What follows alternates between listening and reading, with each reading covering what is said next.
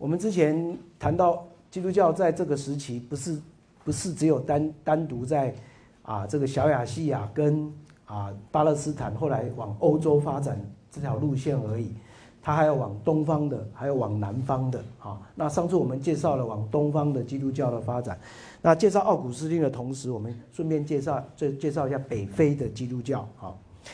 那先谈一下奥古斯丁这个人，这个人是真的是啊非常有影响力的，可能可以说你说是基督教最重要的一位思想家，也可以可以也可以这样说哈。那德国历史家哈纳克就讲了一句非常出名的话哈，在我的讲义的前言的第二小点哈，哈纳克说基督教思想发展到奥古斯丁为止已经完成了，好，所有基督教的最重要观念到在奥古斯丁。的时候都已经完成了，那后来的基督教的思想家只能替奥古斯丁写注脚啊，只能替他写注脚啊。他用这样的一句非常有趣的表达方式在赞美奥古斯丁啊。那确实，如果你回到第一小点看，奥古斯丁在他那个时代，把之前他们讨论过的这些教义做了一个总整理啊，在他身上，他把三一论也讲得很清楚。把人性论讲得很清楚，把罪、把拯救、把历史观啊，他他提出一套历史哲学的看法，通通讲得非常的清楚啊。那也可以说是基督教历史上最重要的一位思想家啊。那我在第三小点又举了一个例子啊，到宗教改革的时候啊，十六世纪宗教改革的时候，我们知道代表改革派的就是后来的新教的这些思想家，马丁路德啦、加尔文啦啊。那另外一边则是传统的天主教会，啊，两边在为了这个教义在比战的时候，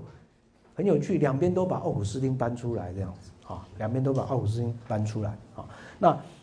马丁路德跟加尔文搬的是奥古斯丁的恩典论，啊，他们认为天天主教会已经犯了柏拉修的错误，把基督教变成一种善行的宗教，而忘了。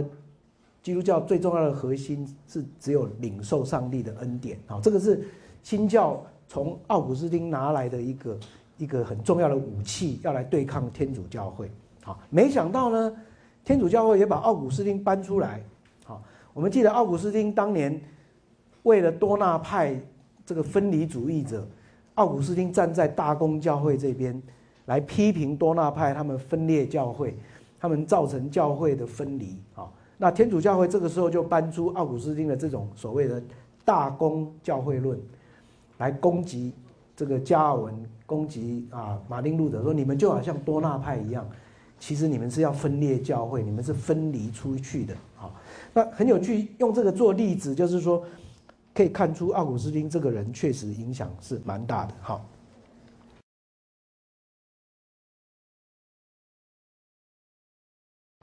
那我们来看一下北非这个背景，罗马帝国统治下的北非其实是一个非常拉丁化的地方啊，那，因为跟对岸的这个意大利、希腊半岛好是隔海啊，它很早就成为罗马帝国殖民地，而且快速的发展出它非常丰富的文化啊。我们我们之前提过，那个希腊罗马在沙漠里面造城市，最多的大概就是在北非的这这一线。啊，这样整个北非这一线大概有四百个左右的罗马城市，前前后后曾经被建建造过。哈，那但是我们今天重点放在这个比较偏西非的西北非的这一边，哈，就是今天一般我们通称为马格里布的这个地方。今天就是四个国五个国家的地方，哈，其实要连下面那个是五个，一般说上面这四个：摩洛哥、阿尔及利亚、突尼西亚还有利比亚。啊，那也就是。去年我们还记得，去年有这个阿拉伯之春啊，这个运动最重要的这些地方啊。那这些地方当然今天我们知道是回教世界啊，是回教世界。但是在当时候，在在初代基督教的时候，这些地方是可能是整个基督教世界里面教会数目最多、主教数目最多，甚至可能基督徒人数最多的一个地方。哈，那也就是我们俗称的迦太基。啊，这样的一个啊殖民地哈。那今天挖掘出来的考古学挖掘考古学挖挖掘出来这些遗址哈，还可以看到当时候非常繁盛的这样的一个一个啊一个文明啊。那第一位从这个地方出生的神学家，就是我们之前一再提到的特土良啊。那我在讲义的一第一段第一小点提到说，当时候真正那个把把西方的神学建立起来的是在啊北非啊，而而这位北非里面最重要的代表人物，第一位就是特土良啊，律师出身的一位神学家啊，用语非常精准啊，然后他使用非常多重要的关键字，后来就成为基督教的传统。譬如我们刚刚提到三一啊，英文现在说 Trinity 啊，三一。啊，三上帝是三个又一位啊，三一论。这个字就是特土良第一个使用的啊，他把他把三跟一合起来，try unity 变成 Trinity 这样子啊。那特土良他思想相当的精准，但他并没有啊处理非常非常多的神学议题，反而是慢慢慢慢的，后来又有出了好几位，但最。最终是在奥奥古斯丁这一位身上，我们看到他建构了一个最完整的神学的传统。好，那我在讲义的第五小点那里提到，他被可以被称为是这北非基督教最重要的一个宝贝。好，他死的时候，他的神学作品已经传遍欧亚非三洲。好，那他非常重要的一个最基本的概念，这个概念如果你能够稍微有一点了解，就可以。掌握后来基督教两条最重要的发展的路线，啊，奥古斯丁提出两个很重要相关的概念，一个是对上帝的认识，一个是对上帝的爱，好，好，那爱上帝跟认识上帝对奥古斯丁来讲是一体两面的事情，啊，对奥古斯丁总是强调一个人如果愿意更爱上帝，才有可能更认识上帝。那只有在一个人很认更认识上帝之后，他对上帝的爱才会更深化这样子啊。那这两条传统很有趣，后来在基督教历史里面有很可惜分离了啊，分离了一边变成是走向理性主义的啊，走向这种重学术不重经验的大学的传统啊，另外一边则是走向重经验不太重学术的啊，重重情感不太重学术的。这个修道院的这个传统，好，那这两个传统呢，在中古至少在中世纪的欧洲，好像是两个分离的传统，好，但在奥古斯丁身上，我们很清楚看到他同时啊强调这两个面相哦，而且在他身上整合的相当的好，好，那这这边是北非几个主教，我们很快带过哈，居普良。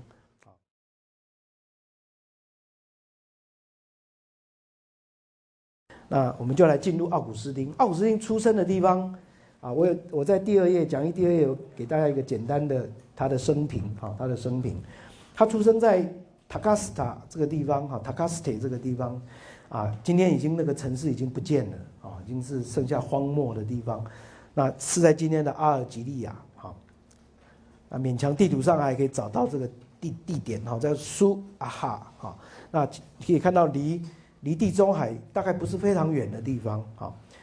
但他从小呢就受最好的学术训练，他的爸爸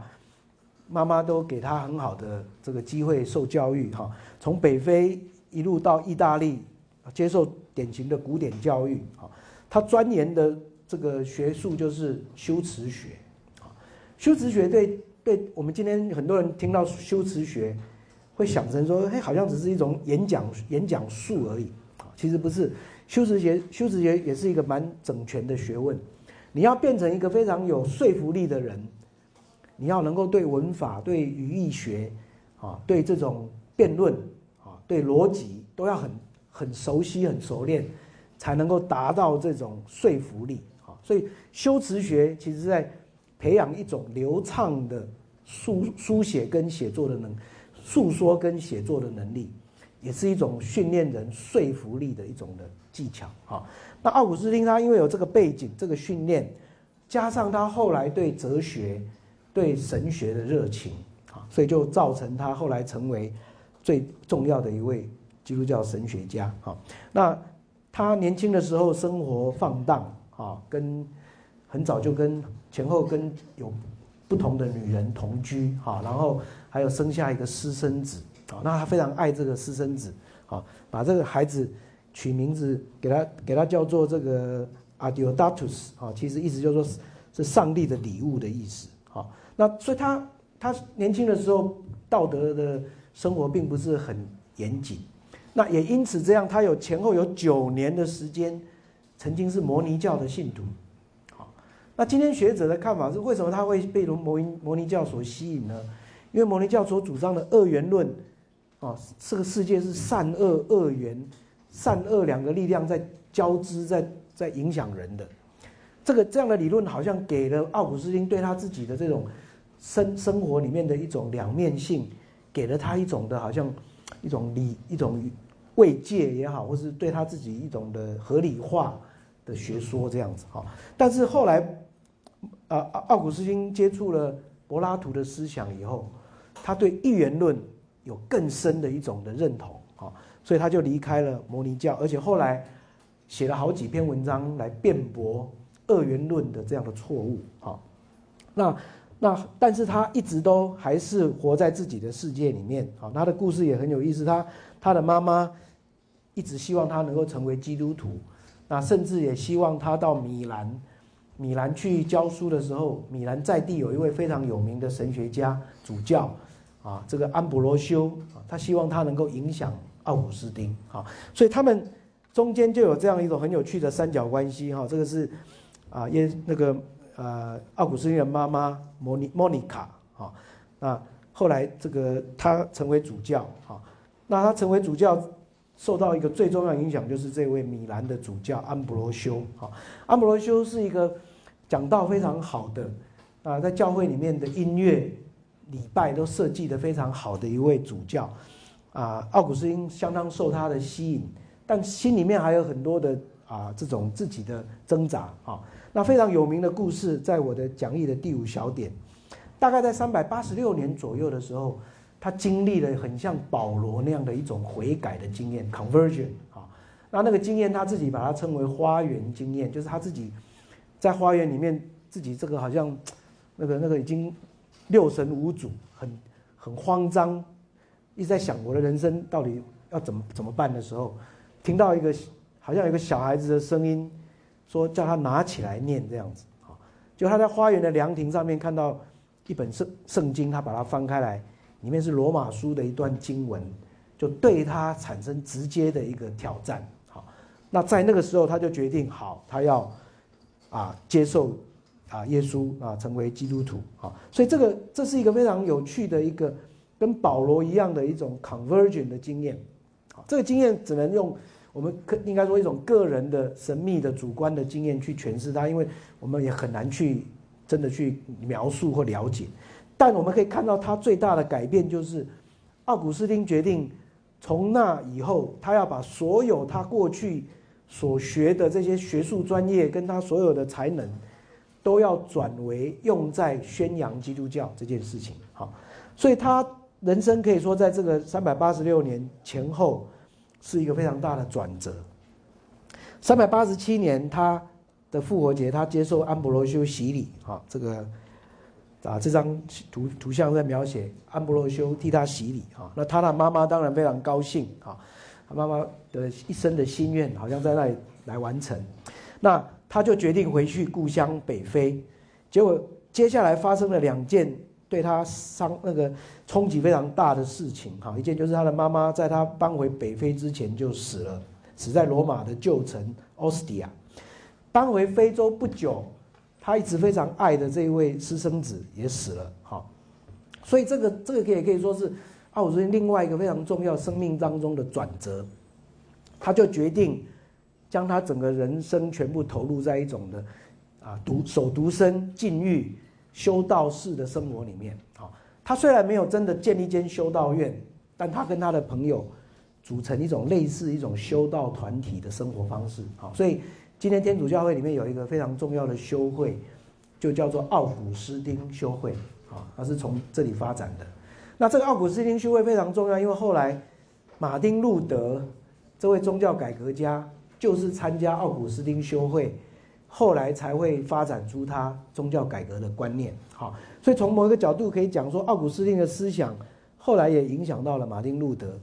在他对自己的啊这个呃信仰的一个观点。好，那后来他这个在三百九十一年的时候，当地的主教封他为圣职。好，所以本来奥古斯丁其实只是一个信徒。从三百九十一年以后，他有了啊圣圣品的这样的身份。到三百九十五年的时候，那位主教过世，他被选为这个地方在在地的西坡这个地方的主教。好，那很多历史学家这么说，从这小小的城镇里面，他发展出对当时候整个地中海世界非常大的影响力。好，因此他的名字叫。奥古斯丁，西坡的奥古斯丁，Augustine of Hippo。那我们上次看影片有看到另外一位这个啊，哎，看我们之前 PowerPoint 我有介绍过，大贵勾利曾经派一位另外一位宣教师去英国宣教，也叫做奥古斯丁。好，两个是不同的人。好，所以我们要用这个他们的呃地理上的位置来区分这两位。好，那奥古斯丁死的时候，呃，这是西坡啊，那我们。今天西坡也留下蛮多遗址哈，那他当主教前后大概三十多年哈，这些这些都是对奥古斯丁不同的图像的描写哈。那其实从这些图像里面，你就会可能会想一个问题，就是他的背景啊，奥古斯丁到底是一个什么样的背景的人？他是不是带有一些？非洲的这个本地的啊，本地的血统啊，或者是他是啊比较是拉丁化的啊这样的背景的人啊，那有有今天有很多人在讨论说他他是不是黑皮肤的啊，或者他他是像地中海世界很多这种是比较是重色的皮肤的啊啊，但是没有办法确定啊。那我要最后他的生平最后一点要提到的是，他要死的时候其实是一个非常。有意思的一个历史场景，好，当时候刚好就是，啊，欧洲的蛮族开始四处在啊掠夺，在抢占领新的殖民地的时候，啊，那我们看到这个汪达尔人啊，Vandals 啊，汪达这个字是很有意思啊，汪我们称他们是汪达尔人，其实这个这这这一族的，就是很会抢抢掠，啊，到任何地方抢的东西抢完了用完了之后再往往下走这样子，啊。那这个字就变成今天那个英文的那个 vandalism 这个字从这里来的啊，你那个那个车子被人家破坏抢走，家里被人家破坏抢夺，就是这个 vandalism 啊。所以这个族群给人的这种印象就是他们是很凶悍的这样。他们一路从这个小亚细亚，经过欧洲，经过直布罗陀海峡，来到北非，一路一直攻打到整个迦太基，后来被他们占领。所以，奥古斯丁要死之前，他的他的城市是被汪达尔人围攻的。啊，我在这个这个第九点有提到哈。所以奥古斯丁他在死的时候，其实心里面是带着一些疑惑，还有一种悲观的思想的。啊，到底基督教能不能抵挡得了蛮族的侵侵犯这样子？哈，那他后来最后一本书叫做《上帝之城》。啊，这本书也是在谈历史观，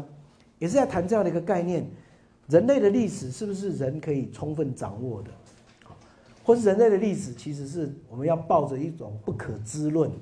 啊，对对历史抱有一种不可知论、谦卑的不可知论。历史并不是掌握在我们人的手里的，好，它有一个很有趣的对历史观的一个反省，好。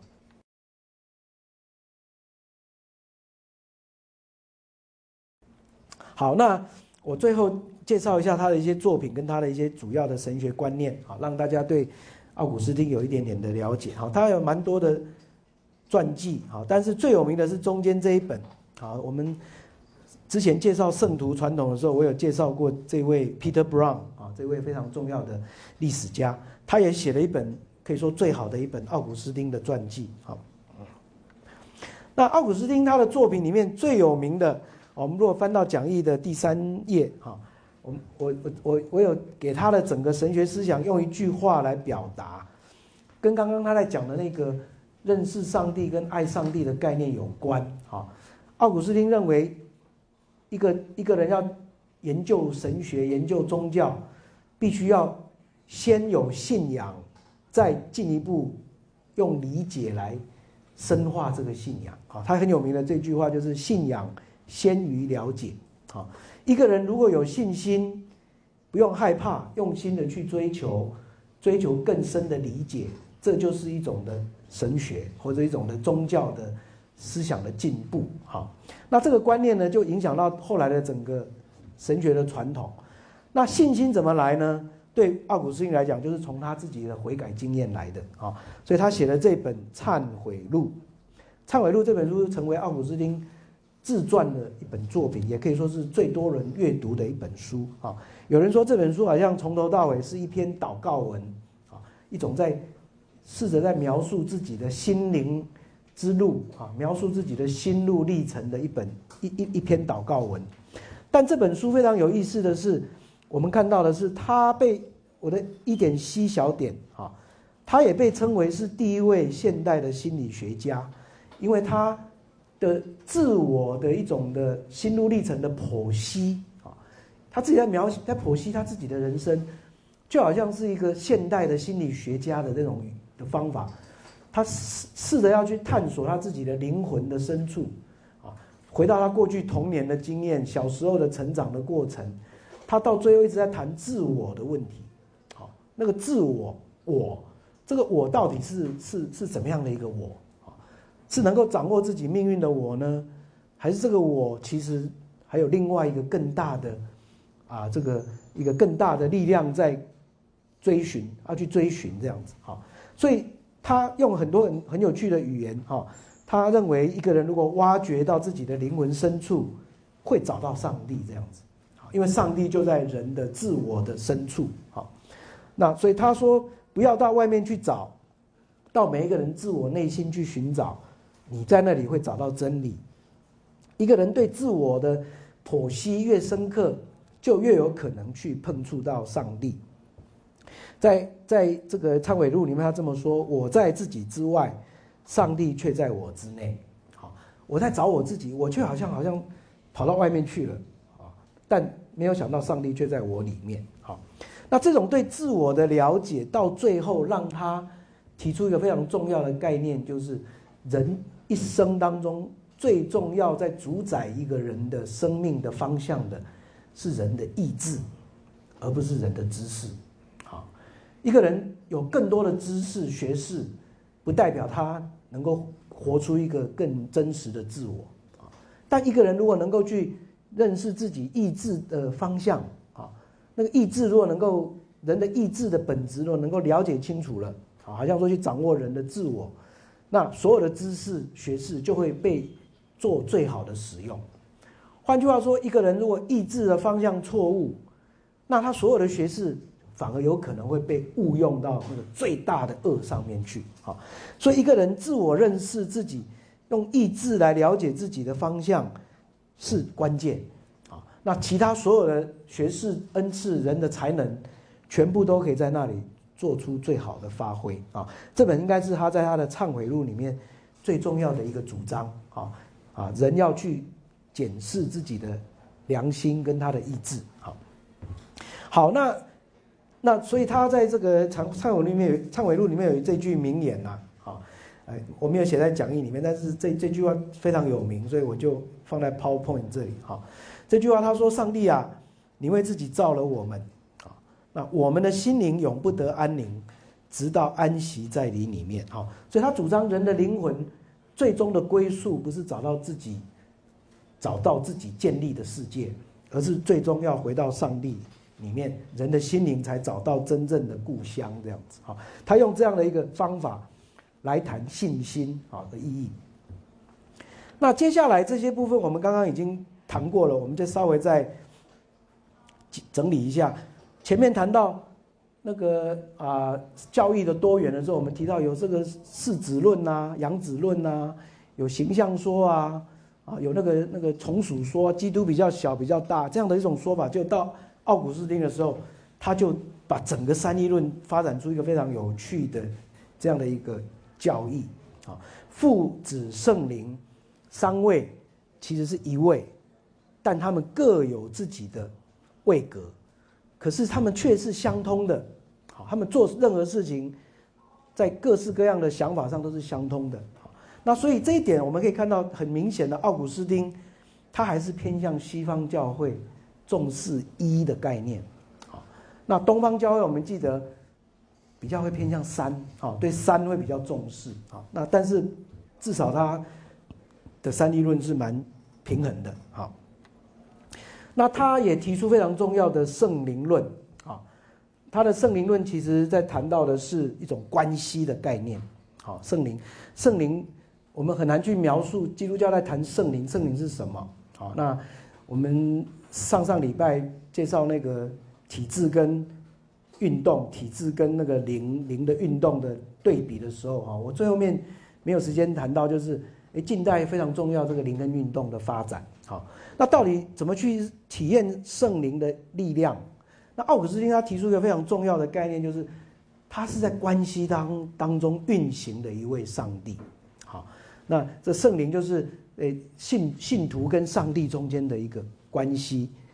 当中的经验，所有的那种经验都是圣灵的工作，或者是当基督徒面对另外一个他者，好，中间的那个关系经验到某一种的感悟，也是圣灵的工作。好，他的概念就是说，像。很多的这位很多的基督教人道主义者，或或者基督徒基督徒里面有一些这种啊呃宣教师，他们愿意去帮助另外的人，协助另外的人，是因为他在跟别人的互动的关系当中，经验到某一种的感悟啊，他认为这就是圣灵的工作啊，这样的一个论点，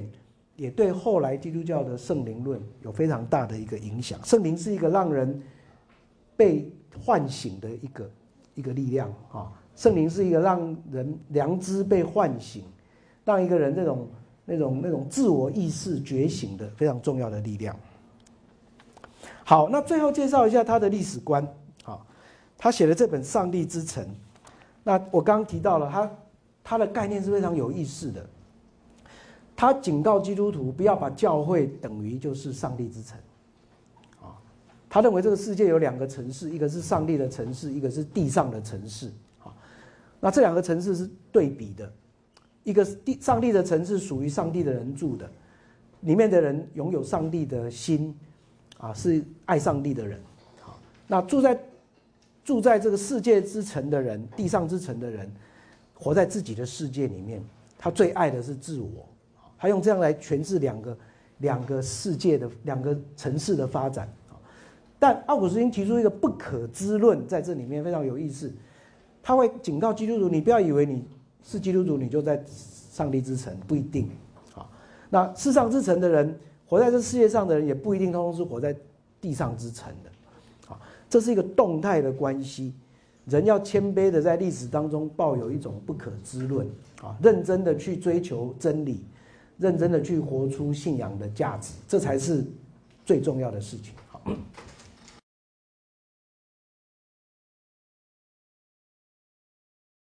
好，那他跟多纳派的争论，我们上次有介绍过了哈，我也简单带过哈。那我最后来谈他的这个啊人性论啊，在我们讲义的第五页的上面，好，第四页最下面到第五页的上面，他当时候碰到一位从爱尔兰爱尔兰来的一位修士，叫做柏拉鸠，哈，柏拉鸠这位修士跟奥古斯丁对人性的看法可以说是两个。最好的对比，奥古斯丁基本上相信人生出来的时候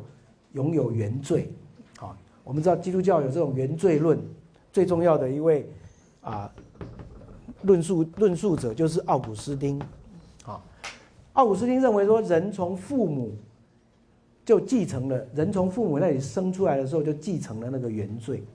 那他也他也常常把原罪跟性欲连接在一起。所以他说是性的关系产生的下一代，但这个性欲的的果子啊，就变成延续到下一代。人活出来了，生出来之后就带着罪出生啊。那这个罪是什么？这个罪就是人只有想到自己啊，人只有活在自我，人只要想要追求自我的最大的满足啊，人不断的要把自己拉到最高啊，那那就是最典型的罪，就是骄傲啊，人的骄傲。这奥古斯丁非常有趣，在谈人的罪的本质啊。那他谈这些的时候，哎，柏拉修来挑战他了。柏拉修本身是一个爱尔兰的修道院的修士，他自己过的修道的生活啊，刻苦、禁欲啊，守独身啊，尽力的在做各式各样的好事。他相信人的自由意志并没有被罪所污染，好，人是可以靠自己的自由意志来完成上帝的要求的。好，所以这两个人中间有非常有趣的差别。这个差别就在一个概念。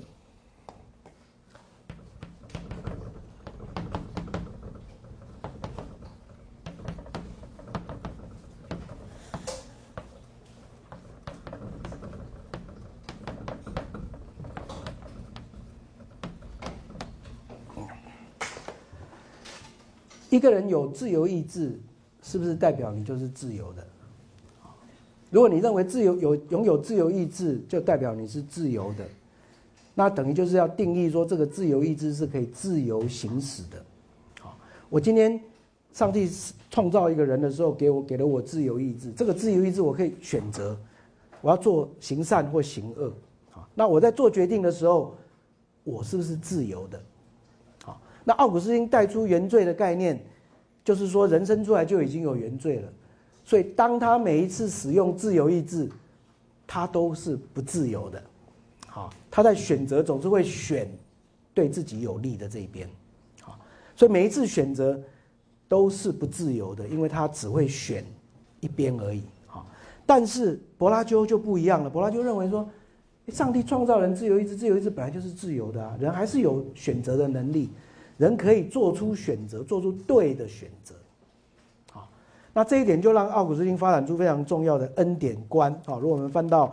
第五页的时候，他会主张说，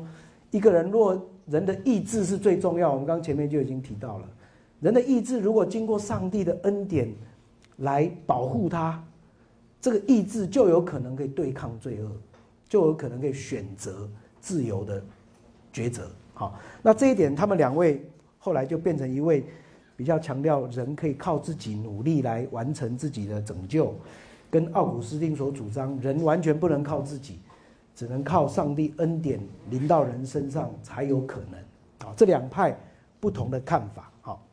那奥古斯丁为了要更清楚的表达，他就提出一个非常有趣的概念，在我第五页上面的第一小点。好，他用四个阶段在描写人类历史的发展。这个这个概念，如果你弄清楚了，是很有意思的。他他提到了我们的现代人，我们每一个人其实只有经历到中间，最多只能经历到中间这两个阶段啊。他说，第一个阶段就是一开始上帝创造的时候，在伊甸园里面，亚当跟夏娃在伊甸园里面，他们本来是活在伊甸园，就是活在恩典里面的。所以他用一句话表达说，他们两位。亚当跟夏娃在伊甸园里面是能够犯罪的，好，能够犯罪当然也表示也能够不犯罪，好，他是至少是有自由的，好，他可以犯罪，他也可以选择不犯罪，好，那很不幸的亚当跟夏娃，根据创世纪描写，他们选择了违抗上帝的命令，好，所以根据奥古斯丁的说法，从那之后的人就活在第二个阶段了。就是亚当跟夏娃犯了罪以后的一个结果，所以我们呢都不住在伊伊甸园里面了，啊，每一个人生出来就是在乐园之外，啊，这也是呃西方文学史上很重要的一些作品，啊啊，米尔顿写的这个 John Milton 写的这个《失乐园》啊，就在谈这个概念。美国出出名的基督教小说家史坦贝克啊，John Steinbeck 啊，他也写了一本。伊甸园东啊，伊甸园东啊，就在讲说人生出来已经是在伊甸园的外面了啊。那这句话意思说，从亚当夏娃之后的人就没有活在上帝恩典的一种一种的笼罩下了，他变成是一种一生出来不能不犯罪的状态，啊，就他就他只会选择对自己好的东西啊，他不会做其他的选择。但是呢，一个人如果愿意领受上帝的恩典的话，在恩典下的那个人呢，又能够恢复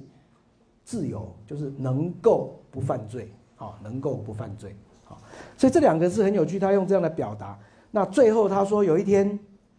上帝国完成的时候，在周末的时候，所有的人都活在上帝再次回到上帝恩典里面的时候，那时候的人是不能够犯罪的，他不会，他不会选择犯罪，他已经。完全活在一种的上帝恩典当中了。那一跟四其实是一种的象征的说法，比较重要是中间这两个对比。好，那这个很明显的，我们看到是奥古斯丁对后来特别西方基督教最重要的影响，在这个地方，他带出了原罪的概念，也强调了恩典先于人的意志。那也因为这样，我们看到在西方的基督教就发展出小儿洗礼的概念。好孩子生出来先洗礼，因为洗礼就是要让他可以有面对原罪的能力，这样子。好，这个这样的概念，大概都是奥古斯丁发展出来的。好，好，那今天因为时间的关系，我最后谈一下奥古斯丁这个结论呐哈。他他他有一个概念叫做爱的秩序。好，他觉得一一个一个一个一个人生最重要就是要找到生活里面的优先顺序啊，什么是最高的，什么是最低的啊？那他用享受